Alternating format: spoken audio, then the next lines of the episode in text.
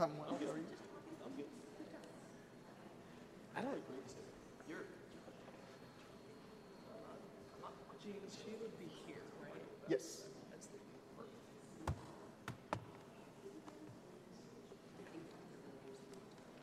I think they're what talking about what the statute authorizes. I basically have, I basically have. This is argument one, Yeah. is that argument one stops the argument. Yeah. I, I, I was with John Holman. That's where I was.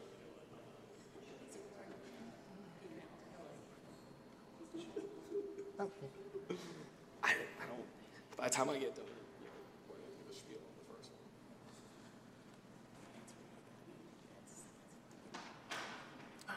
They don't. Yeah. About.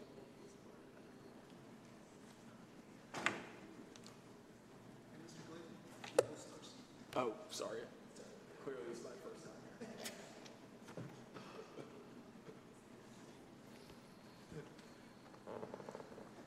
Thank you.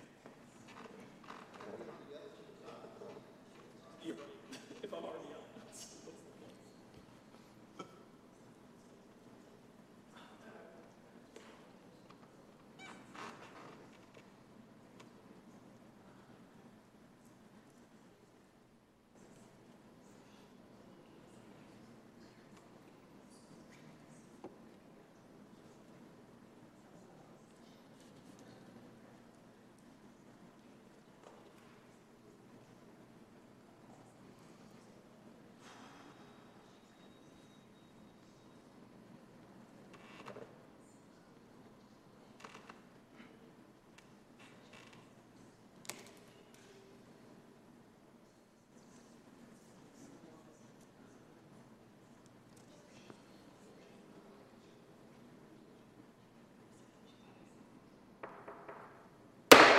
All rise. The Honorables, the presiding judge and judges of the Court of Appeals of the State of North Carolina. Oh, yes, oh, yes, oh, yes. The Court of Appeals is now in session. God save this state and this honorable court. Be seated. Good morning. Welcome to your North Carolina Court of Appeals. My name is Judge Chris Dillon, and I'll be presiding today. To my right is Judge Lucy Inman. To my left is Judge Hunter Murphy. Morning. We have Court Marshal Richard Remillard here and, and our clerk, uh, Gene Soares here. We have one case on the calendar. It's Grier versus Grier, and if the appellant is ready, you can proceed. And let me know if you want to uh, reserve any time. I sort of pay attention to the clock, but if we start asking questions at the very end, Uh, yes, Your Be a Honor. little I- generous. I appreciate that. And by all means, uh, ask questions as you so desire. Uh, I would uh, respectfully, Your Honor, like to reserve five minutes for rebuttal. okay. And um, to the court, uh, thank you for being here this morning. I am Seth Glazer from the Mecklenburg County Bar on behalf of the dependent appellant. Uh, This is my first time uh, in front of this fine establishment, so I hope not to butcher my time up here. I have never stood there, so that's, Fair enough, Your Honor. Uh, So just uh, as a brief introduction, um, and I I assume, shouldn't assume anything, but I imagine the court has read through some of this, but uh, we are here with respect to really whether or not a trial court in the state uh, can award attorney's fees related to a finding of criminal contempt uh, related to child custody. Um, And in this particular case, the attorney's fees order, which was dealt with separate and apart from the criminal contempt hearing, uh, was a final judgment, and so appeal was proper uh, from our standpoint under 7A-27B. Uh, And specifically with respect to the case in front of this court, the defendant appellant, my client in this case, was found in criminal contempt uh, for one out of three categories of violations that the trial court had laid out in the contempt order. Uh, and essentially, what she was found in violation of was withholding the minor child from the plaintiff appellee. Uh, and as a result of that finding of criminal contempt, the trial judge, trial court in Mecklenburg County, hit uh, Ms. Grier with an attorney's fees award of twenty-five thousand. The original request for attorney's fees was forty-one, a little over forty-one thousand dollars plus fees for the parenting coordinator, and the trial court in this case determined that twenty-five thousand was a reasonable amount of attorney's fees to award the plaintiff appellee in this case under what was essentially fifty thirteen point six, uh, in my opinion, pigeonholing an award of attorney's fees under criminal contempt under a civil Chapter 50 statute, 50-13.6, and I'll get into more of a discussion on that briefly uh, in a moment. But the three, question about jurisdiction real quick. So you, um, it is criminal. So normally criminal contempt is to Superior Court. And you, and you're saying this is different because it's attorney's fees award, but you're saying the attorney fee statute doesn't apply. So is your argument really that this is a sanction that the court cannot give for criminal contempt? uh, that, that is essentially, I, I would say, yes, the argument is that the criminal contempt, the criminal contempt statutes do not allow for, So let's say I get convicted in district court of some misdemeanor and the court gives me 20 years, which is totally inappropriate. But, um, but I don't really want to challenge my conviction because maybe I got convicted of some lesser included offense. What do I do? Do I go to the, do I go to the Court of Appeals and say, hey, 20 years violates the law? Or do I, is my remedy to go to Superior Court and have a trial de novo? So, Your Honor, I, I, I think in, in my opinion, it would be going to Superior Court. And in fact, in the defendant appellant's brief, I have a recitation of why I believe the, this particular attorney's fees issue was properly before this court, the Court of Appeals, as opposed to the underlying criminal contempt issue, which we were not challenging. We're not arguing. Well, I wouldn't be challenging my conviction. I'm just challenging the sanction, the 20 years in jail I got. But, uh, so, is the sanction akin to like restitution? Because you're, re- you're, you're giving restitution to a victim of a, of a, of a criminal offense? I, I, I think it's, the way I look at this, uh, Your Honor, honestly, is I think it's a little bit different from a, a criminal sanction, so to speak, and a criminal punishment of the way this order came down and how the judge awarded the attorney's fees, I think is different than imprisonment, say, for 20 years. In this particular case, the judge used a Chapter 50 statute in a separate hearing, 50-13.6, to make this award of attorney's fees. I understand that. I'm not going to see, but I, I don't look, I want to look past what the judge cited and see what the judge did. And the Yeah. judge ordered um, your client to pay attorney's fees. And is that, is that akin, I'm just, at- is that a restitution type thing that the statute might allow? I mean, does, does the restitution, and, and if it is, is that a criminal sanction? I, I don't, I don't believe in this, in this particular instance, and based on the language and findings of that order, and I understand you're asking to look past what the, the judge did and what the judge said, although I think as it pertains to this appeal, you really have to look at the findings that were made in the order by the judge and why she ordered the attorney's fees. I, I think this is different, as far as I'm concerned, than a sanction and criminal contempt. This was a civil punishment for disobedience of an order couched under the criminal contempt statutes and criminal contempt finding.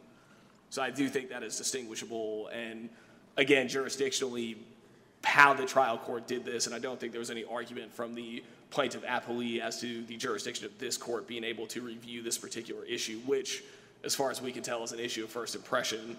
Uh, and maybe it is an issue of first impression because in times of, in cases that I've seen in the past that involve attorney's fees, and one I'll be talking about today, the LaFell case, well, two LaFell cases I'll be talking about. But the cases I've seen in the past that talk about attorney's fees related to criminal contempt are also wrapped up in cases where there's an underlying motion to modify custody. And so there's already a civil Chapter 50 action ongoing, and the attorney's fees all were wrapped into this one sort of omnibus motion, as you would call it, that had a motion to modify custody, motion for contempt, et cetera.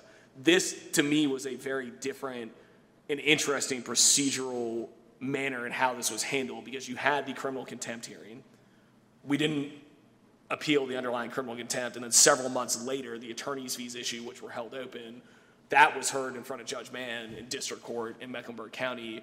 That's where the $25,000 award came from, and that's where she used the LaFell cases, which were unpublished opinions, uh, to essentially order under 50-13.6, a Chapter 50 statute, this Is the case otherwise over? Like, is equitable distribution, everything's been done? Everything's been done, Your Honor. This, this, everything was done a long time ago. In fact, I was involved in this case back in, a long time ago, back in 2014, when, You don't look that old. I appreciate that, Your Honor. Uh, I'm older than I look, unfortunately. Um, but the, back in 2014, I was actually involved in wrapping up most of the financial issues in this case and was briefly involved in the custody aspect of this case. I got out in 2014 or 15 for some reasons that I cannot disclose, and then came back and got involved in this in 2020 to assist Ms. Grier in this particular issue. Uh, after a criminal contempt motion had been filed against her, she tugged on my heartstrings, and I came back to get involved, and that's why I'm here today. But essentially, yes, everything else was done. We were only here on this custody contempt issue, and this attorney's fees order was actually the last piece of the contempt, criminal contempt. But the attorney's fees order It's not like a separate order, right? It's all in one? It's a completely separate order, Your Honor. Oh, I'm sorry, so there's, there There- is a contempt, there is the order for criminal contempt Yes, that correct. mentions it, Yes. that cor- mentions it. Correct, Your Honor. On April 29th, or excuse me, let me back up. On February 17th of 2021, an order for criminal contempt was entered by the court in Mecklenburg County. That particular order held open the issue of attorney's fees for Okay. a hearing at a later date, and it wasn't until, there's a hearing in March, I believe, of 2020, I think it's the 22nd day of March, sorry, 22nd day of March 2021. we And I, had- I, I- granted, so I misspoke, there's two separate orders. Correct. But the order, there's two separate orders. Um, And so that would be why you would say the criminal contempt, if you were going to appeal it, go to Superior Court. Correct. The attorney's, fees. okay. Yeah, that's correct. It's because there was a separate order regarding attorney's fees that again was couched under fifty thirteen point six. And that's why, again, we believe that the appropriate place to appeal that issue was to this court. And again, there was no disagreement or argument from the plaintiff appellee's counsel with respect to that. If, Oh, sorry. if, if your client were held in civil contempt, Yes, Your Honor. you would say this is not a first impression, and that, that case of first impression, and uh, would we even be here? Uh, that is, that is likely the case, Your Honor. If this was a civil contempt issue, because there is case law that bears out in the civil contempt setting, uh, the ability to award attorney's fees in, well, multiple areas of family law, uh, and civil contempt issues, you could get attorney's fees, child support, child custody. I'm not, I'm not arguing whether or not that's the case. Just, just thinking forward. Yeah, yeah, yeah, and, and, and that's, that, that's a good place to go, because that is a, that's a big crux of the uh, plaintiff appellee's argument, that why should this be any different than? Well, actually, I was just, a different thought was just thinking forward hypothetically. Yeah. um, Because we have open minds here.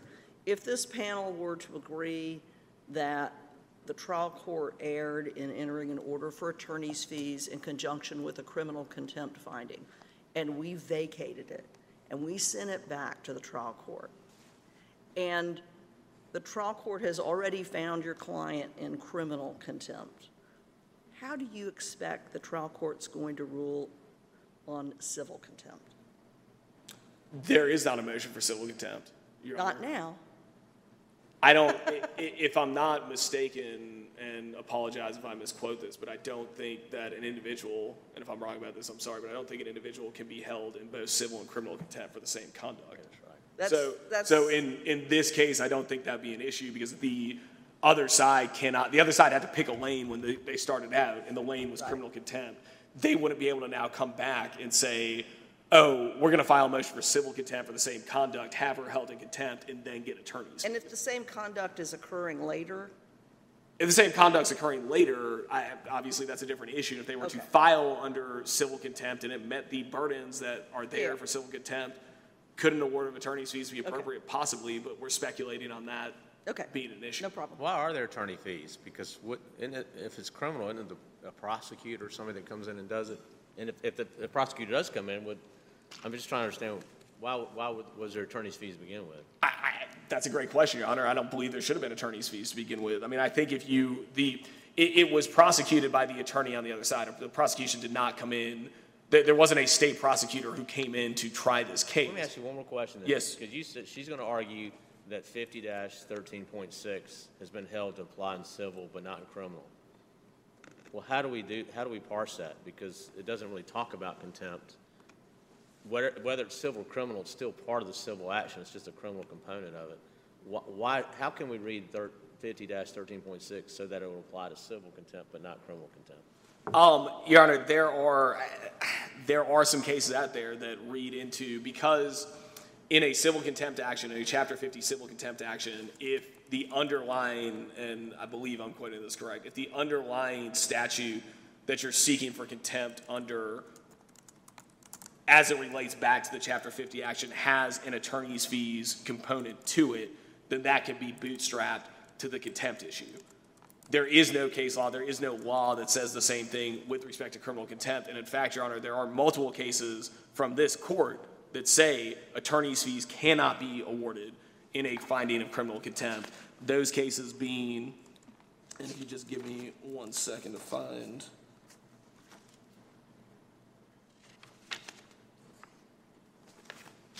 One second, Your Honor. well, no, I've got a few cite I'm written down. Well, United United Artists Records versus Eastern Tape Corporation, MG Newell County versus Wyrick, those are cases where this court has categorically said you cannot award attorney's fees in a civil contempt matter. Excuse me, in a criminal contempt matter. Um, and if you look at the criminal contempt statute, criminal contempt statute itself, there is no carve out for attorney's fees when when it comes to criminal contempt. And this is, I do want to talk about one thing as it pertains to 50-13.6 because I think it is, it's important to not only the underlying argument that I do not believe in this, certainly in this particular situation or any situation that a trial court judge has the right to award attorney's fees uh, based on a finding of criminal contempt, but it also applies to our second argument um, that the plaintiff appellee failed to meet their burden uh, in proving that they had insufficient means to defray the expense of the suit. I don't want to. I don't want to belabor on that. I think the brief lays out all the stats and facts around that, and my third argument in terms of the reasonableness of the fees. But the purpose of 50-13.6, the reason why that statute was enacted as it pertained to child custody and child support actions, wasn't to punish. The purpose of 50-13.6 is not to punish litigants. It's to allow litigants to meet each other on equal footing. That is the sole, when, when the statute says insufficient means to defray the cost of this litigation, that does not mean the trial court judge gets to punish another party for winning or losing. What that means is it, it is to allow litigants to meet each other on equal footing. There's nothing in any case law out there that says 50 13.6 is to be used as a sword to punish individuals. In fact, you don't even have to be the prevailing party. That is correct. You don't have to be the prevailing party. And one of the issues that I have that I think will become one one of the issues that I'm concerned about with bootstrapping 50 13.6 to findings of criminal contempt and what that what impact that could potentially have on litigation overall, and not just family law matters, but other matters. If 50 13, well, it would have to be family law matters, apologize Yeah, about yeah. that, but 50 13.6, it, it could open up some doors, some very strange doors, where an individual who has had a criminal contempt action filed against them may be found in criminal contempt of certain things and not others. And it could open up the door for them to be able to come back and get attorney's fees as the prevailing party, non as both the non prevailing party and the prevailing party in issues of criminal contempt where they aren't found to be in contempt. And in this particular case itself, it could have created an issue or it could create an issue where my own client could come back and say, well, okay, if you're going to punish me with attorney's fees under a statute that is not about punishment for the one issue I was found in contempt of, I want to go back and seek attorney's fees for the two issues I wasn't found in contempt of. And I think under 50 13.6, if you bootstrap that to criminal contempt, you're going to have that available. So my concern is, is tying 50-13.6 to criminal contempt is going to lead to all sorts of other issues that are unintended and should not happen. And again, the base purpose of 50-13.6 is not to punish. If you read the judge's order in this particular case, she used 50-13.6 to punish my client. That's what she did. The individual who already had an attorney when this case started, who spent in excess of $41,000 on this action, who had a million dollar house, earned in excess of $300,000, had two boats, two cars, had just bought his new wife a $7,000 ring. This is not some individual who couldn't meet my client on equal footing. In fact, this was an individual who had the advantage to start off with before my client was even re represented. And that's your third argument. That's my third. That, that's that's part of my second and third argument, but I think it, it, Okay. it does come back to tie into what the real purpose of 50-13.6 is and why there is some danger, as far as I'm concerned, in tying 50. Well, 50 is the rationale, is the rationale for letting people that, that, that do a civil contempt to get attorney's fees, is the rationale is because they're trying to enforce the order? they're trying to compel. Uh, they're, they're trying to compel obedience with the order, and I here here is one thing that I will say because I think in Mecklenburg County there has been a lot of, and I imagine other counties as well. There's been a lot of confusion over what is the proper form of contempt to use in a custody matter. A lot of judges think that no matter what, if you're if you're bringing forward a contempt motion as it relates to custody, it needs to be criminal contempt because the purpose is to punish for past disobedience. And again, tying back to punishment, 50 13.6 isn't about punishment. Now, I honestly think you should be able, in circumstances like this, to use civil contempt to compel future obedience with the order, which is probably what the attorney in this case, the trial attorney in this case, should have done, which is, let's not worry about Can you use civil contempt if the person's not in, currently in, in, in violation? If, if they, no, but if they are in violation, I, my client was clearly in violation. I'm Okay, so let's say that my, my wife has, let's say my, me and my wife get divorced, and I have every other week, and my wife doesn't give me the children that Right. week. It's the middle of the week, I can go down there and file civil contempt action and enforce it. I, I, I think you can, Your Honor. In fact, Under I think, uh, uh, under the case law, I think you can. And in that situation, you're not asking that the individual be punished for their past behavior, and you cannot make up the time that has been missed for the past behavior. All you're asking is the court to enforce the order going forward and put in place purge conditions that will require compliance. And one of those purge conditions under civil contempt can be the payment of attorney's fees. But if I have every other weekend and my wife, or every weekend and my wife never gives me the children, there's no way I could ever file anything because the courts aren't open. So there, so every No, no, no, Monday, that- the wife is no longer in contempt. No, no, that's, that's not true. Every, every single time she is in, every in single criminal- time. She's in criminal contempt, but there's, so it's just always, it's just always a criminal, it, it would always be criminal.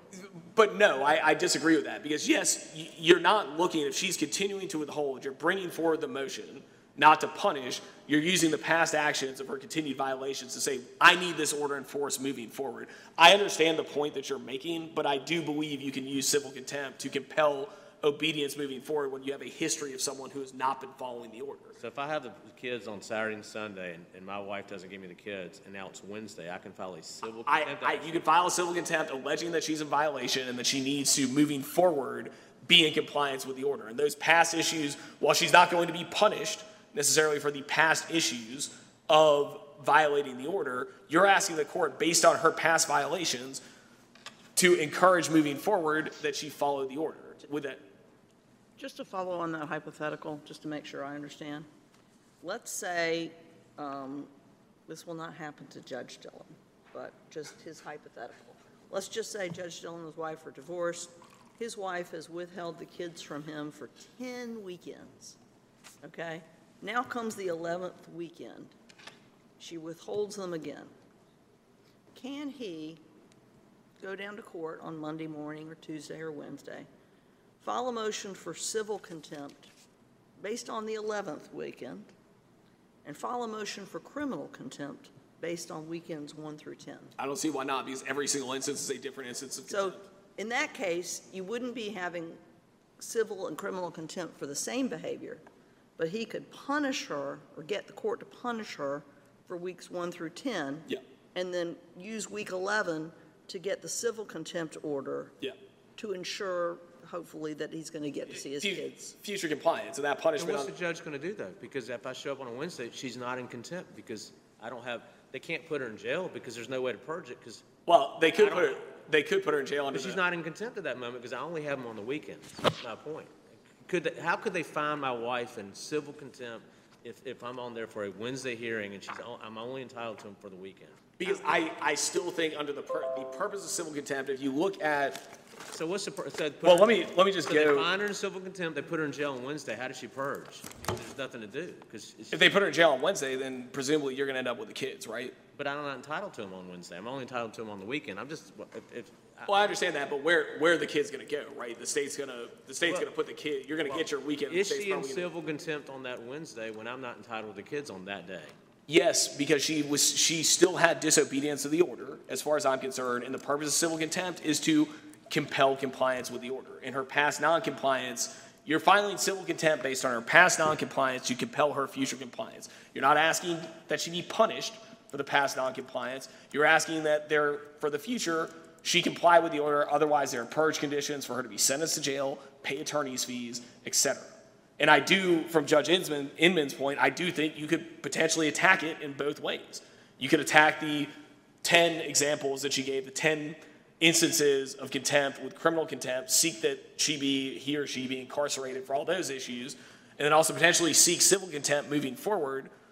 So if For it's the compliance with the order. So if it's the Wednesday, you saying the court could say, you're in civil contempt But they don't put her in jail right away, to do that Because she's not, They'll, they'll, they will, typically speaking, the first go around, they will give her a purge condition. One of those purge conditions is going to be compliance with the order, including making sure the kids are in your hands that following weekend. If the kids aren't in your hands, she's going to jail. Now, in criminal contempt, she could be put in jail that day on the spot. She can be put in jail, she can be fined. What she can't be done, or what she can't be ordered to do, is pay attorney's fees. And again, under 50 13.6, they're not supposed to be punitive. I, I just, th- there is so much danger.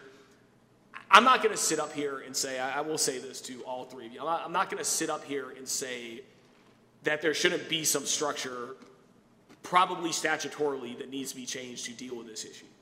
But the state of the law as we stand here today, when you go and you file a criminal contempt motion against someone and they're found in criminal contempt, there is simply no avenue, no statutory avenue, frankly, not even any case law avenue under criminal contempt to award attorney's fees. You're going to hear the appellee, the plaintiff appellee's counsel, likely talk about these two LaFell cases. And before I run into my five minutes, I do want to briefly touch on those because the two LaFell cases were used both at the trial court level uh, from a mem- memorandum of judgment from the trial counsel for the plaintiff uh, and by the judge in her order to say, well, look, these two unpublished cases seem to say that I can award attorney's fees as it relates to criminal contempt. The problem in the distinguish the distinguishment between those cases in this case, in the LaFell cases, the attorney's fees award that was made was made in a situation where both a motion to modify, and I touched on this briefly earlier, where both a motion to modify was filed along with some criminal contempt motions. And it was all wrapped up essentially into one proceeding. And if you read those opinions, and if you also read the underlying order and the underlying attorney's fees affidavit in the LaFell case, you cannot distinguish whatsoever what fees were awarded for the motion to modify and what fees were ordered as it relates to the criminal contempt issues. Ultimately speaking, if you also read through those decisions, there is nowhere in either LaFell 1 or LaFell 2, I think one was a 2005 and one was a 2006 case, both sides attached those cases to our briefs because they were unpublished. If you actually look at what was challenged related to the attorney's fees issue in those cases, it was not a challenge to whether or not that whether or not the court had the actual authority to award the fees. It was simply whether or not the party who was seeking the fees was acting in good faith and had insufficient means to defray the cost of the suit. They weren't challenging what we are here challenging today, which is can a trial court even do it? So it was a challenge to the, for the, the typical challenge to 13.6. Yes, correct.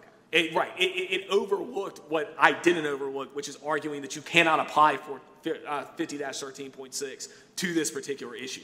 They let that go. I don't know why. I don't know what the reason for that was, but those cases simply cannot be what I would say, you know, taking a square case and putting it into a, a circle box to try to fit it in there. You cannot do it. And they were unpublished opinions. They were unpublished opinions. That is correct. And there was another case, I think Baxley v. Bexley or Baxley v. Jackson, that was asserted or used by the other side, which was another civil contempt case. And before I hit my five minutes, I'm going to save that for rebuttal again to potentially talk a little bit about why I do not think you can just simply say, well, hey, look, over here, we do it in civil cases, so why can't we do it in criminal cases? And As just Dillon mentioned, we'll give you a little bit more time, but I've got a couple questions be- before you sit down. Yeah, sure. Um, Looking at your notice of appeal, record page 625, you note that the appeal is pursuant to Rule 3. Do you have any case law where a criminal contempt um, judgment or order ha- has been held to fall under Rule 3 as opposed to Rule 4 for an appeal in a criminal case? Um, I'm not sure I fully understand your question, Your Honor. I- Well, I, I think the, the problem comes in, you're saying under Rule Three of the appellate rules, which is for civil cases, Yes. that this is what you're giving notice of appeal for. But under Rule Four, which is for criminal cases, and everything related to what's on appeal and this order, I, I think we're, we're dealing with a, a criminal matter, correct? This is this is again where I think there is some very weird procedural wrangling that has happened here and why, to, to get to the point of why I believe this is really a civil matter. And again, it falls back under the idea that the judge has used the Chapter 50 statutes, tying it as a custody action.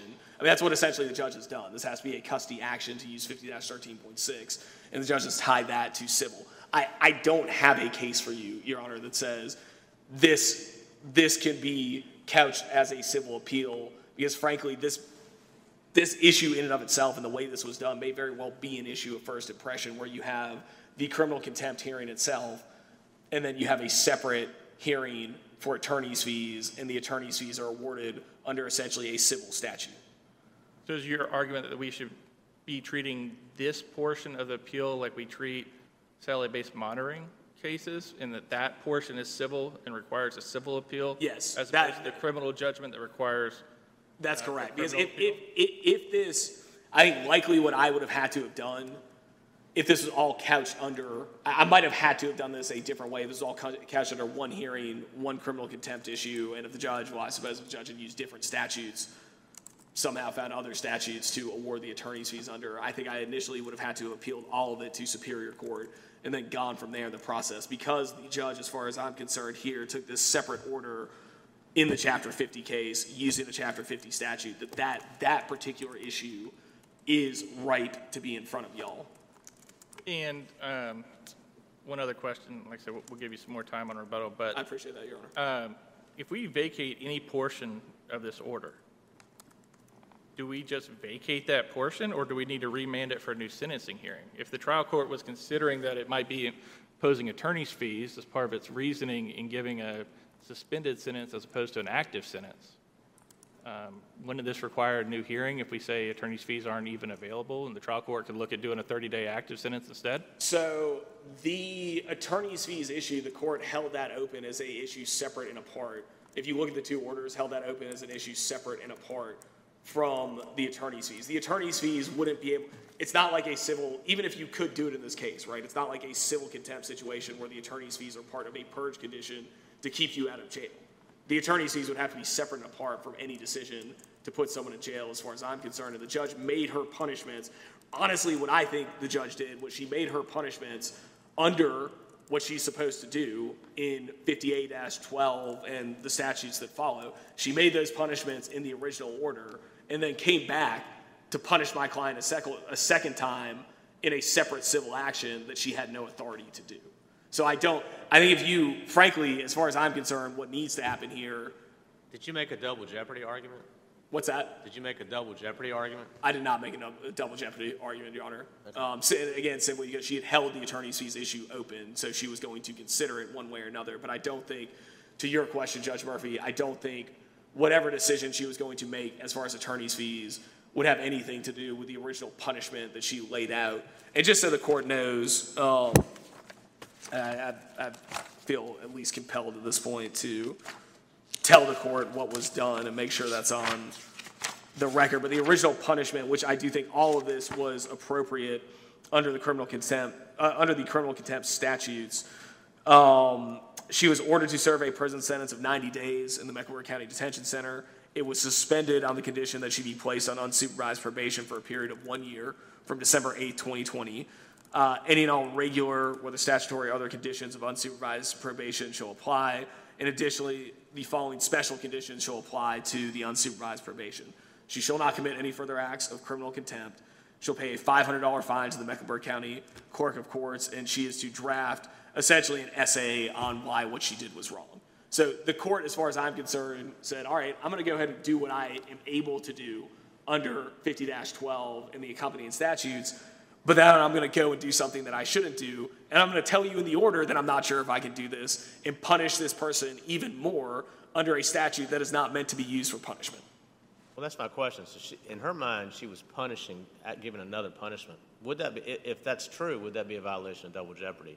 You sentence a defendant I- once and you it- sentence them it- again. Very well could be, Your Honor, and I, I, that We don't is a- consider that argument because I guess that was waived, I guess. yeah, I mean, I- it, it could be, um, but again, I, That's fine. yeah, Well, we'll, we'll, let- we'll let you come back. One follow-up, i- is this falling under 5A 12 A3 where the court is authorized to do up to 120 days? I- I'm trying to figure out why 90 days would have been appropriate as opposed to a 30-day sentence. Because there's only the one act of contempt that was found, correct? Well, there was one, there was one issue, there's one general issue of contempt that was found. There were two others where she was not found in contempt, but the judge said there were, I think, 17 different instances of that one particular Okay. issue of contempt. Thank you. Um, but yes, it would have been under, um, yeah, it would have been under fifty A twelve, uh, and the rules that are laid out there. Okay, we'll say, you still have your five minutes. if Thank you. Okay, we'll hear from you.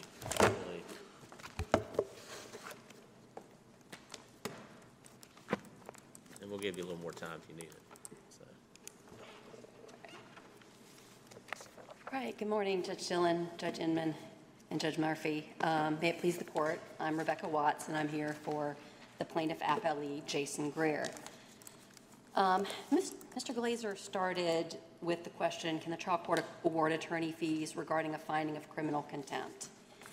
And I'm going to come at this from slightly reframing it and say that the essential question is not whether the criminal contempt statute authorizes an award of attorney fees. Rather, it's whether in a child custody case, 50-13.6 allows a trial court to award attorney fees for any part of that custody case.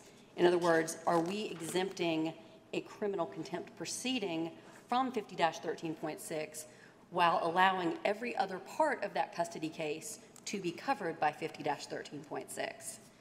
We believe that 50-13.6 does allow a trial court to make an award of attorney fees in all aspects of a custody case, whether that be civil contempt, criminal contempt, motion to modify, motion for parenting coordinator, motion for judicial judicial assistance, which is something we kind of do in Mecklenburg County, um, for anything related to custody. Well, let me ask you a question. Yes.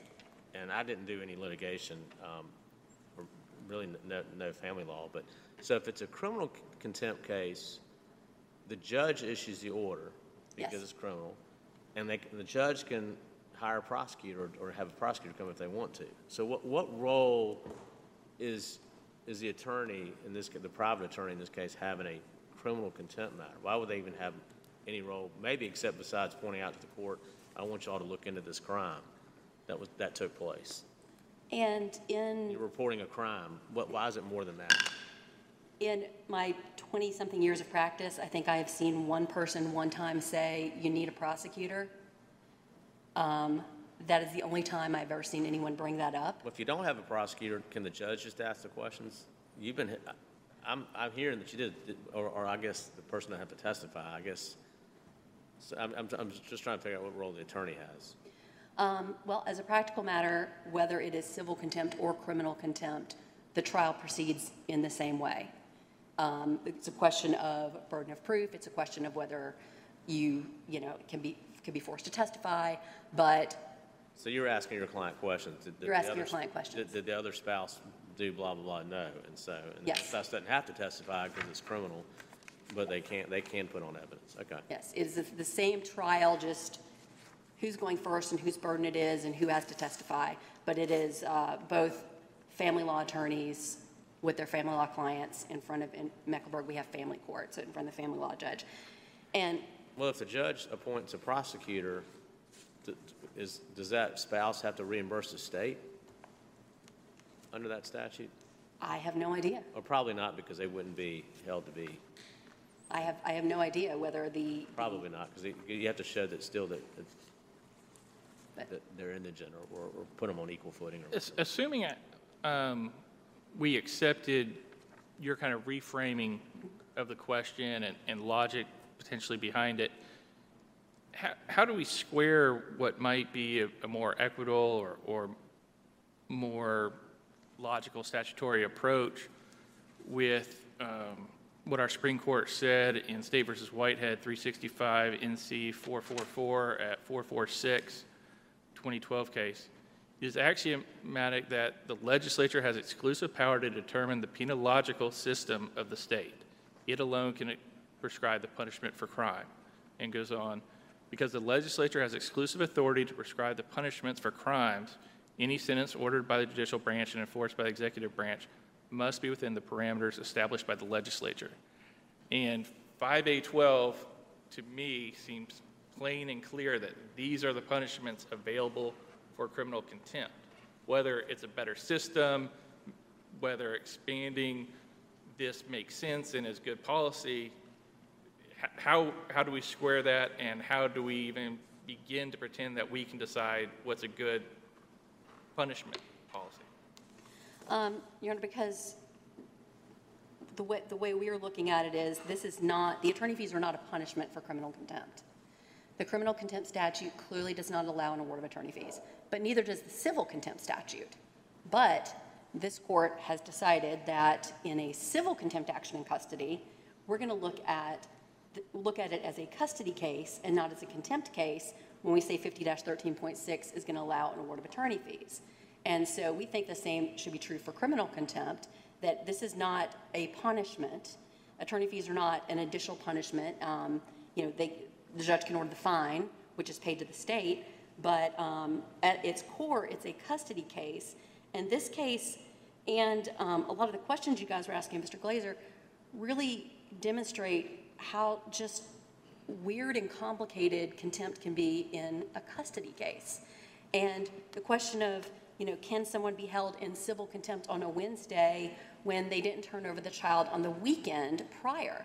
I think the answer to that is no, because that is in the past. You cannot compel that. Now, if it is, I'm supposed to pay you $500 on Saturday, and it is now Wednesday, and I have not paid that yet, because that is child support that I owe you every single month, then that is civil contempt, because the judge can say, you know what? Stand here right now, you're going to jail unless you get out your checkbook and you write a $500 check. So that is to force compliance. The only thing you can do with a past missed visit is to punish. That is the only thing you can do. So if we're in a situation, or if we're in a system where we say, you know, if it's civil contempt, we're going to give you an attorney fees. If it's criminal, we're not. Then that is encouraging this exact behavior. And this is exactly what she did in this case. She says, so what if I get in trouble with the court? Who cares? She, she said that because she knew it was criminal contempt. And part of the argument was But she could go to jail. she could go to jail. Following Judge Inman's uh, example, if you have 12 of them, you could go to jail 120 days or not 30 days, or whatever, 30 days at least 12 times over. You can. You can go to jail, and then while you're in jail, the week, the every other week that dad was supposed to have, he'd have. But dad doesn't get to make up those eight months plus of missed visits. So why is the attorney fee issue that important to, to, to make sure, why is it, why would it, I mean, I, I would think there would be an incentive to, to, to make sure you comply with it or you're gonna go to jail a bunch of times.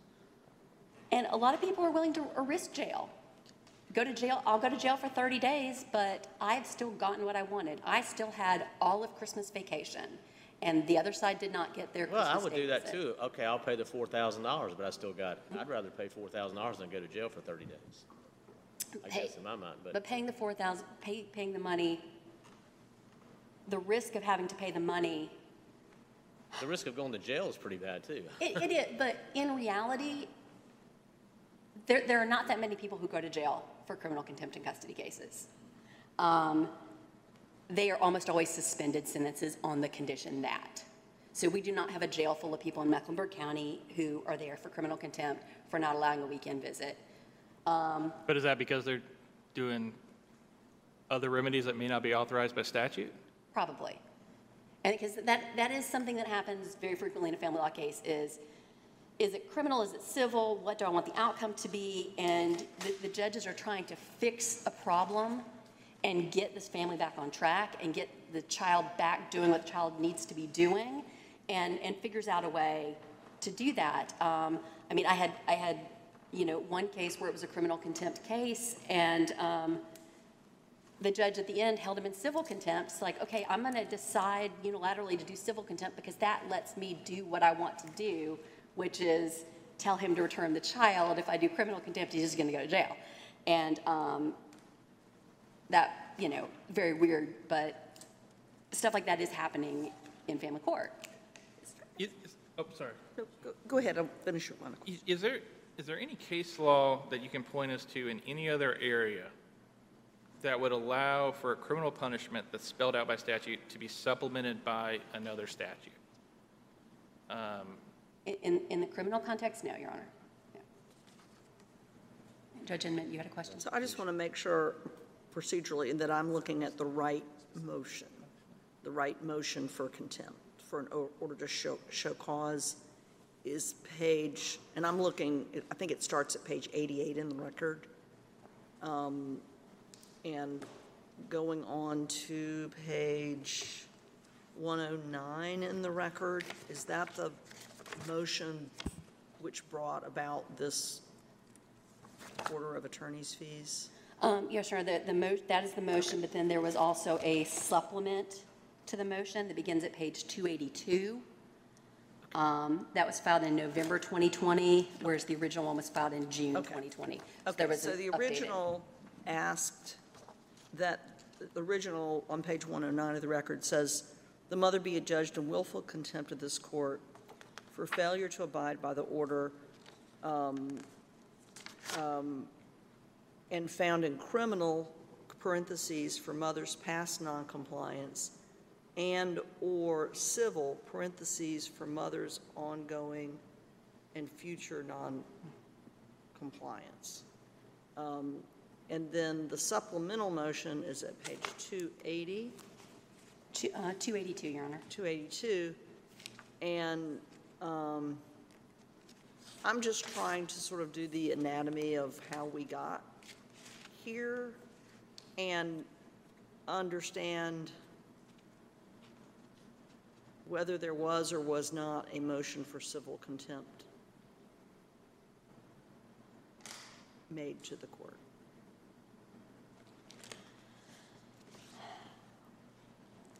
It, it is very common to see an and/or statement like that in a prayer for relief in a family law case, um, in part because it is so confusing, um, and in part because sometimes it can be a little bit of both. Um, So can you do civil contempt for an ongoing nature of it. And some of our judges will say, yes, I'm going to treat these past refusals as continuing ongoing and treat them as civil. And some judges will say, no, this has to be criminal because it is all in the past. Um, so I think, you know, they elected to treat this as a criminal contempt matter once they got to the hearing. Okay, and so, the- and then in the supplemental, they just asked for the same relief that was sought in the June 16 Yes. motion. Do you agree with that hypothetical we were talking about where if you have 11 past instances of the children not being delivered to the, for visitation, that for instances 1 through 10, a spouse could seek criminal contempt, and then for instance 11 and forward, the spouse could seek civil contempt? Um, you know, I, I do not think so. If we're talking about, you know, withholding 10 weekends in a row, and then after the 11th weekend, I file a motion and say 1 through 10, hold them in criminal, 11, hold them in civil. I, I, think once the time has passed and you cannot force somebody to do it, it is criminal. I cannot file a motion on Wednesday and ask that weekend 11 be given to me, because weekend 11's already been passed. Well, I guess what I'm saying is, to avoid punishing this, to avoid seeking the same remedy for the, for any ins- one instance of behavior, it's not so much that you would be seeking to punish for that weekend, for that number 12. It was that you'd be presenting that as evidence to the court as good cause to, to find that she has the ability, that she's not doing it. So in other words, they kind of get a, not a free pass, but they don't get punished for that one. It's used as evidence to support the civil.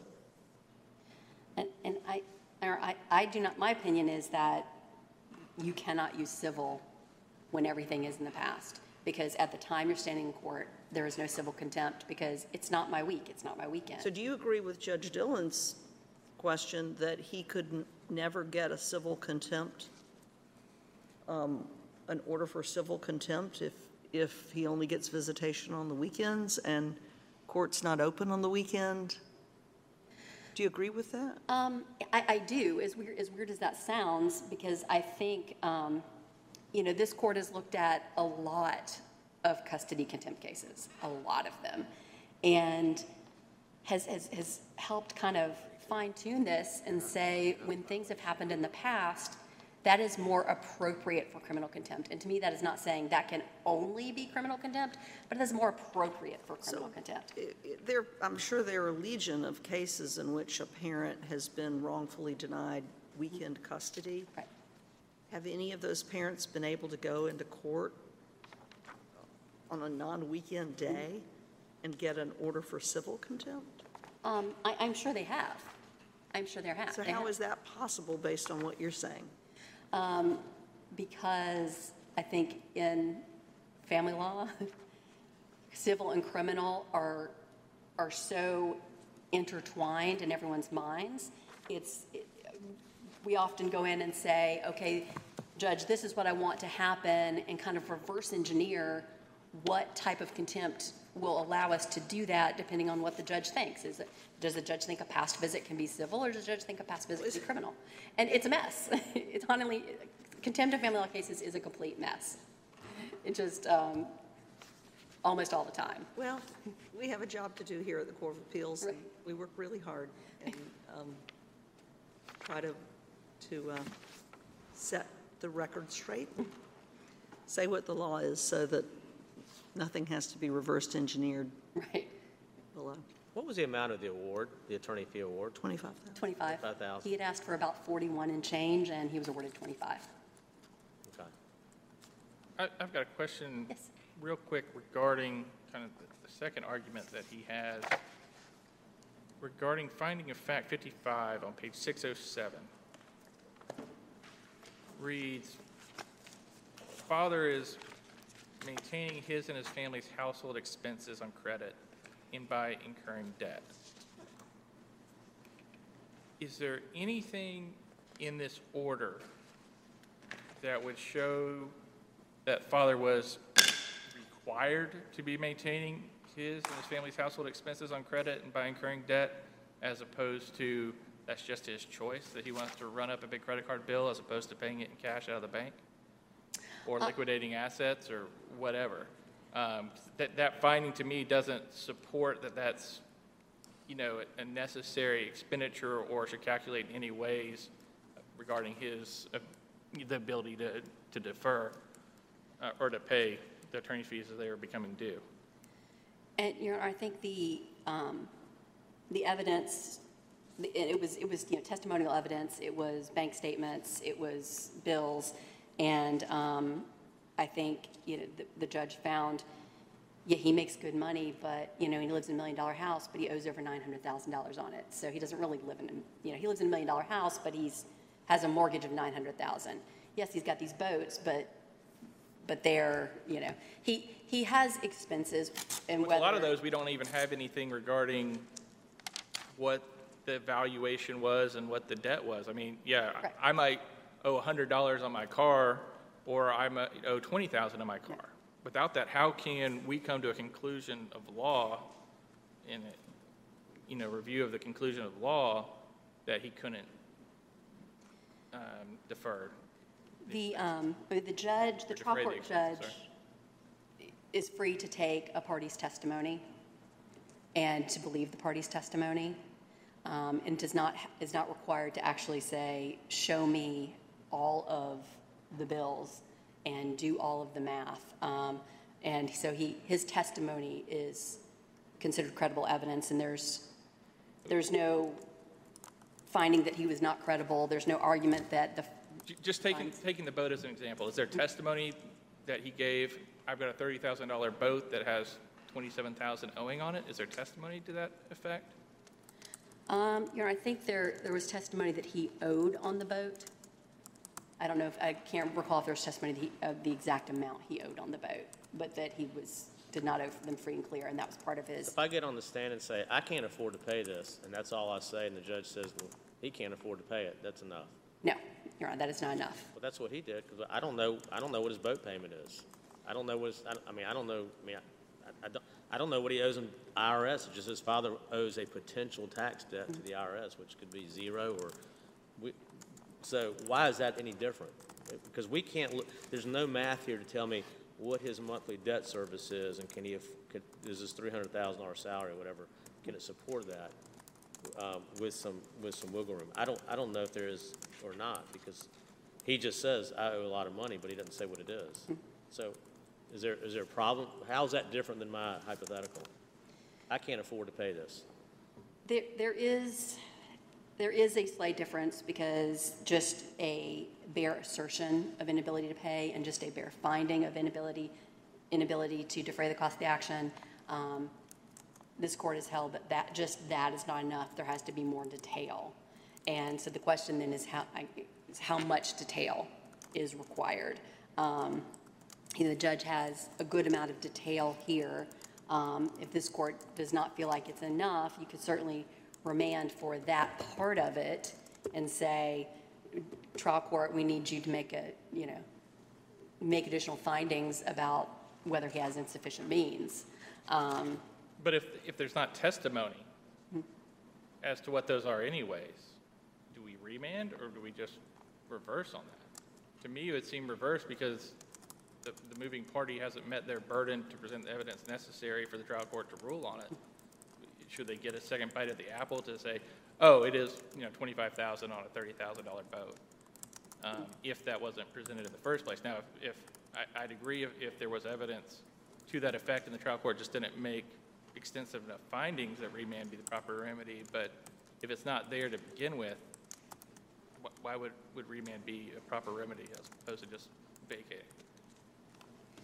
Um, I can just say that that is usually what I see happen in attorney fee cases if there is a defect in the, um, uh, if there's not enough findings for you guys to be able to tell if the court abused its discretion in the amount, um, then it's usually, for example, remanded for the court to make additional findings to justify the amount.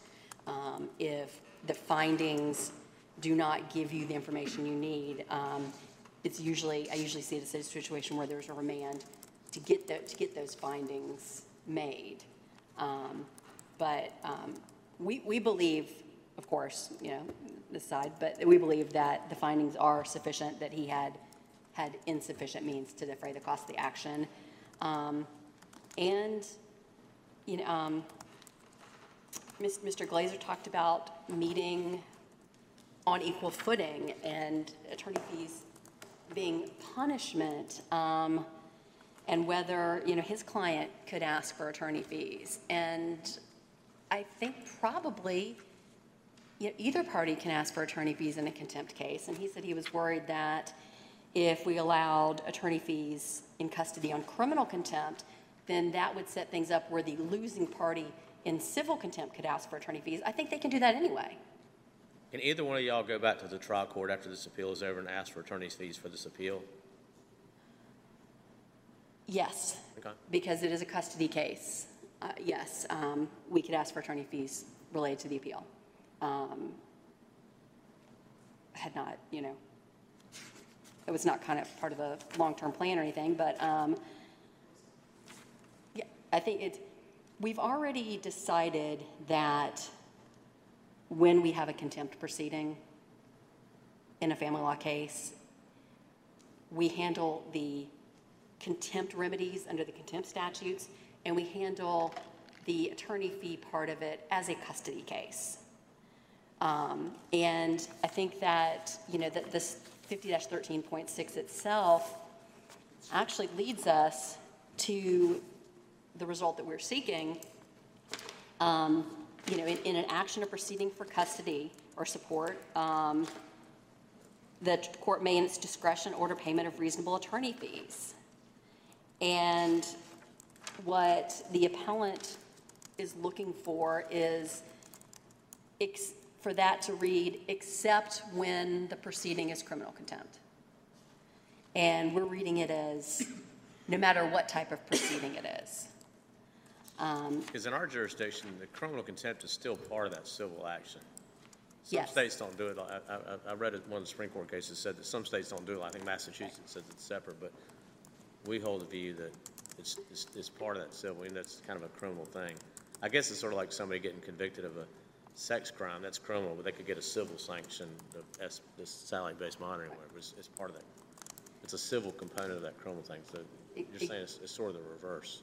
Exactly. It is, it is part of the civil case, and, and so sometimes you see it referred to as kind of a quasi-criminal action because it is part of the civil case, and it's not, do you not have a state prosecutor in there. It is the civil attorney handling, handling the criminal contempt part of the civil action. Um, I, want to ask a question, Ms. Dillon, did you get the answer? Yeah. Okay. Um, And let me just kind of think of how to, how to phrase this a little bit, because it, it just kind of came to me as we, we were talking. And I just want to ask kind of a couple clarifying questions. Were attorney's fees awarded for portions of the prosecution of the case for portions that he was found not to be in contempt? Was that divided out by the trial court? Um, It, it was not, and we can, I, I think kind of my assumption is that um, part of the reason the judge didn't award the full 41 is because she was not found in contempt on all the elements, that there were some that she won on, and that the judge was, but, the- no, but the judge did not explain her math. She does not. How is that, then, I know this goes a little bit outside the briefs, but I'm, I'm just trying to interpret the statutes and what makes sense here, but how would it be constitutional to hold somebody responsible for attorney's fees for exercising their right to a trial, to defend themselves against a crime? And I think that, to me, may be what makes your requested interpretation of the statutes um, not rational in a constitutional context, given criminal punishment at play. How could somebody ever be held to have to pay for something when they were acquitted and exercise their right to a trial?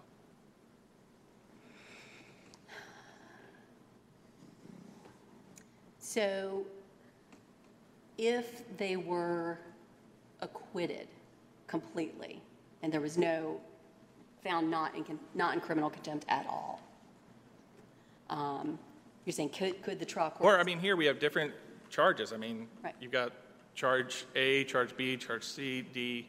You know, there was acquittal. Um, And when I'm looking at, if I'm remembering um, 13.6 correctly, there's nothing about prevailing party, correct? Correct. So I, I think you can see, see my problem there is that if there's not a provision that that's only for prevailing party, then why would we draft that onto a criminal situation where somebody is getting charged for exercising their right to go to trial? And I say, you know, the, the constitutional issues, obviously, were not, were not made, were not briefed. Um, So I'm just off the top of my head. But under Wells Fargo, we've got to consider anything out there when we're doing statutory interpretation, whether it's raised in the briefs or not. And if there's an outcome of grafting 50-13.6 onto to 5A that results in an unconstitutional outcome, that would be an absurd reading of the statutes, in my opinion. Um, And like I say, it's been on my mind only for about seven minutes. Um, But I- want to definitely give you opportunity to, to address that as best you can. Okay. Um, So I get, in, in my mind, I am still thinking of 50-13.6 as its sep, as a separate, a separate bucket that has to do with any custody action. Even when there's not a motion to modify custody, even when there's not a civil motion before the court? Yes, um, because 50-13.6 does not require there to be a motion. If it's for civil contempt, there does not have to be an accompanying motion to modify. It can just be civil contempt and attorney fees for that. If we look at, you know, we, I had asked you about sort of the dual nature of the original motion. Yes, um, The trial court's order that's being appealed from says father's motion for attorney's fees related to his claim for criminal contempt against mother um, is hereby granted. It doesn't, on the face of it, the order doesn't acknowledge that there was a claim for civil contempt against the mother. no, it, it is not. It is not, um, because they, you know, like, like Mr. Glazer said, they, they chose their lane, and they chose to go down a criminal contempt lane. Um, But I, I do, I do want to, very briefly, um, Mr. Glazer said that the court relied a lot on this LaFell case in deciding it was okay to award attorney fees. Um, The court does cite LaFell, but it also specifically cites 50-13.6. So even if these unpublished LaFell cases did not exist, then I think the trial court could still say that, you know, they believe under 50-13.6 that, um, that any custody proceeding, whether it be a motion to modify, any kind of contempt, could still result in award of attorney fees. And that's the, really, we, we need that to happen, um, so we don't end up in the situations where somebody just rolls the dice and says, yeah, maybe I'll go to jail, maybe I won't, but um, I can withhold this child for two years. I can withhold this child for six months. I can withhold this child every holiday. And if they're willing to pay an attorney to take me to, to have me put in jail, so be it. I still got what I wanted. And that's just, that's not where we want to be in custody cases. So my, my time is up. Um, you know, I've, I've gone an extra minute here. Um, Unless your honors have any other questions, I'll let Mr. Glazer do his rebuttal. Thank you, Your Honors. Uh, Just so I know, how much time I'm, I going to have? You can take five minutes. Okay, thank you, Your Honor. Uh, I'm going to try to kind of hit things as, with the questions that were asked in, in some sort of reasonable order or fashion. But um, Judge Inman, I, I think you did point out a fairly logical logical inconsistency between the civil and criminal contempt issue. And I think you you get the right point there. And I don't think uh, the plaintiff appellee's attorney had a had an answer how there's all this case law out there about custody for civil contempt issues. Um, yet she seems to think you can only do custody in a criminal contempt issue. So I don't, I don't really know what to say about that. But that's a that's an interesting issue. But as it pertains to um, what was done in this particular case, I, I think the court had an avenue, if they so desired, to say, well, I'm going to treat this as civil contempt. And then, as part of the civil contempt purge conditions of whatever the person was found, in- whatever my client was found in civil contempt of, I'm going to include an award of attorney's fees. The, the court didn't do that. The court clearly, clearly denoted that we're going with criminal contempt here, found my client in criminal contempt, punished her for that, and then additionally punished her with what Judge Murphy, I believe, thinks you can't do under the current statute, statutory setup, which is hitting her with a $25,000 attorney's fees award. And I do have a couple points I wanted to address to Judge Murphy's comments. State v. Whiteside. You're right. This to me is a legislative issue. If the legislature sees fit to change the statutory framework, and maybe there should be a statutory framework for contempt that has to do with family law cases that is separate and apart from the general civil and criminal contempt statutes where they can build out all these different areas to make sure they're covering what they want to cover. But right now, that's not where we're at. There's no statutory framework for this. This is a judge who, in some respects, has gone rogue using these LaFell cases. It's true. She, she said she went rogue. Using these LaFell cases, which couch attorney's fees under 50 13.6. So I don't think it's fair to say she shouldn't use those cases in making this award. Those cases were essentially, we can award attorney's fees under 50 But 13.6. isn't, isn't one purpose of criminal sanctions, I mean, one is certainly to punish, but two is, I mean, I, I, I don't know if it's, maybe I saw this on TV or something, but one of the thing, one of the things is deterrence. Correct. So if it's deterrence, and so this attorney brings this to deter your client not to violate this order, why wouldn't that, why wouldn't that be within, I guess, at least the spirit? And, and, and this contempt is part of the civil case, and you're trying to enforce, obviously, civil contempt, you're trying to enforce the order. Yeah. Current violations. Criminal, you're trying to enforce the order of future violations by punishing for past, past, past violations. So why wouldn't 50-13.6, why couldn't we read 50-13.6? Because there is a deterrence element to try to get your client to comply with this order. There is a deterrence element, Your Honor. I was going to actually come to you next, Your Honor, and, and talk about the fact that you made the point that, well, hey, there already is deterrence in here when it comes to criminal contempt. This person could go to jail. Shouldn't that be enough of a deterrent? Would a 4,000 or 5,000 or $6,000 attorney's fees award really matter if this person is facing going jail time? I think you even said, Your Honor, you would rather pay the money than wind up in jail for 90 days. But does the statute allow for it? It is, I mean, you, the statute just says if you were in an action, and all the statute says, as I read it, let's, let's, let's look at the statute real quick. Um, If I can find, one of y'all cited it, I can't remember which one of y'all. Oh, here it is. 50 dash. Yeah, I got it. It's 13.6. Page two. It just says, in an action or proceeding of a custody of sport, and we're in that action, because the criminal contempt in North Carolina, it's part of the civil action, it's a criminal thing. If you're in that action, it says the court may in its discretion order payment of reasonable attorney fees to an interested party acting in good faith. And so this party acted in good faith. Now, we, we can argue whether the party had insufficient means.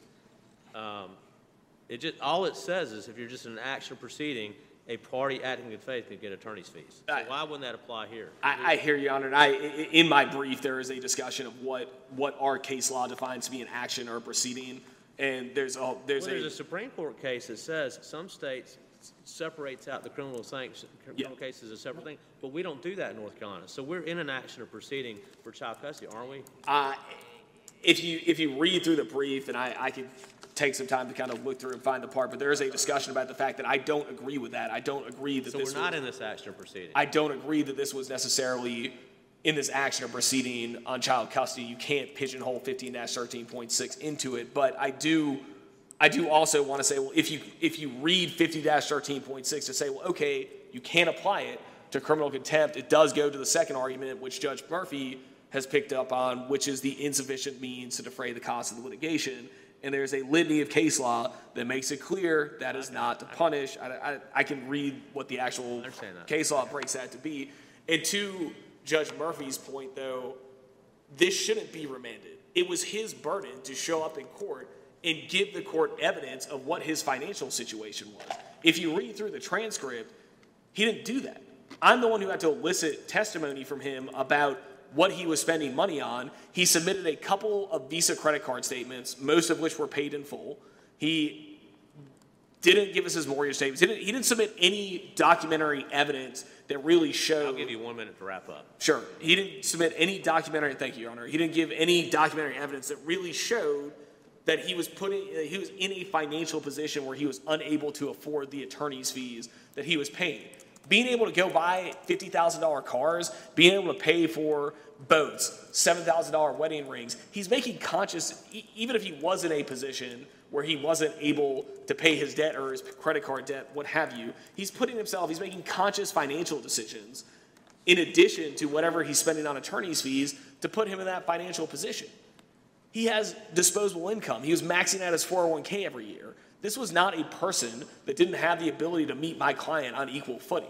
And I know that's a second prong of all this, but I think Judge Murphy, to answer your question of whether this should be remanded or simply reversed, he had his bite at the apple. He had his bite. He shouldn't get a second bite when he had the he had the chance to show up to court that day and show that information. And why should everyone have to incur more attorney's fees when he didn't meet his burden in the first place? And the last thing I will say is I just, again, I want to make it clear there's nothing in the statutory framework in the criminal contempt statutes that allows for an award of attorney's fees. And the custody statutes themselves say if you want to punish disobedience, you go to 5A-12. And 5A-12 does not say you get attorney's fees in addition to potentially going to jail. Thank you, Your Honors. Thank you. We'll take it under advisement. Thank you for your arguments. All rise.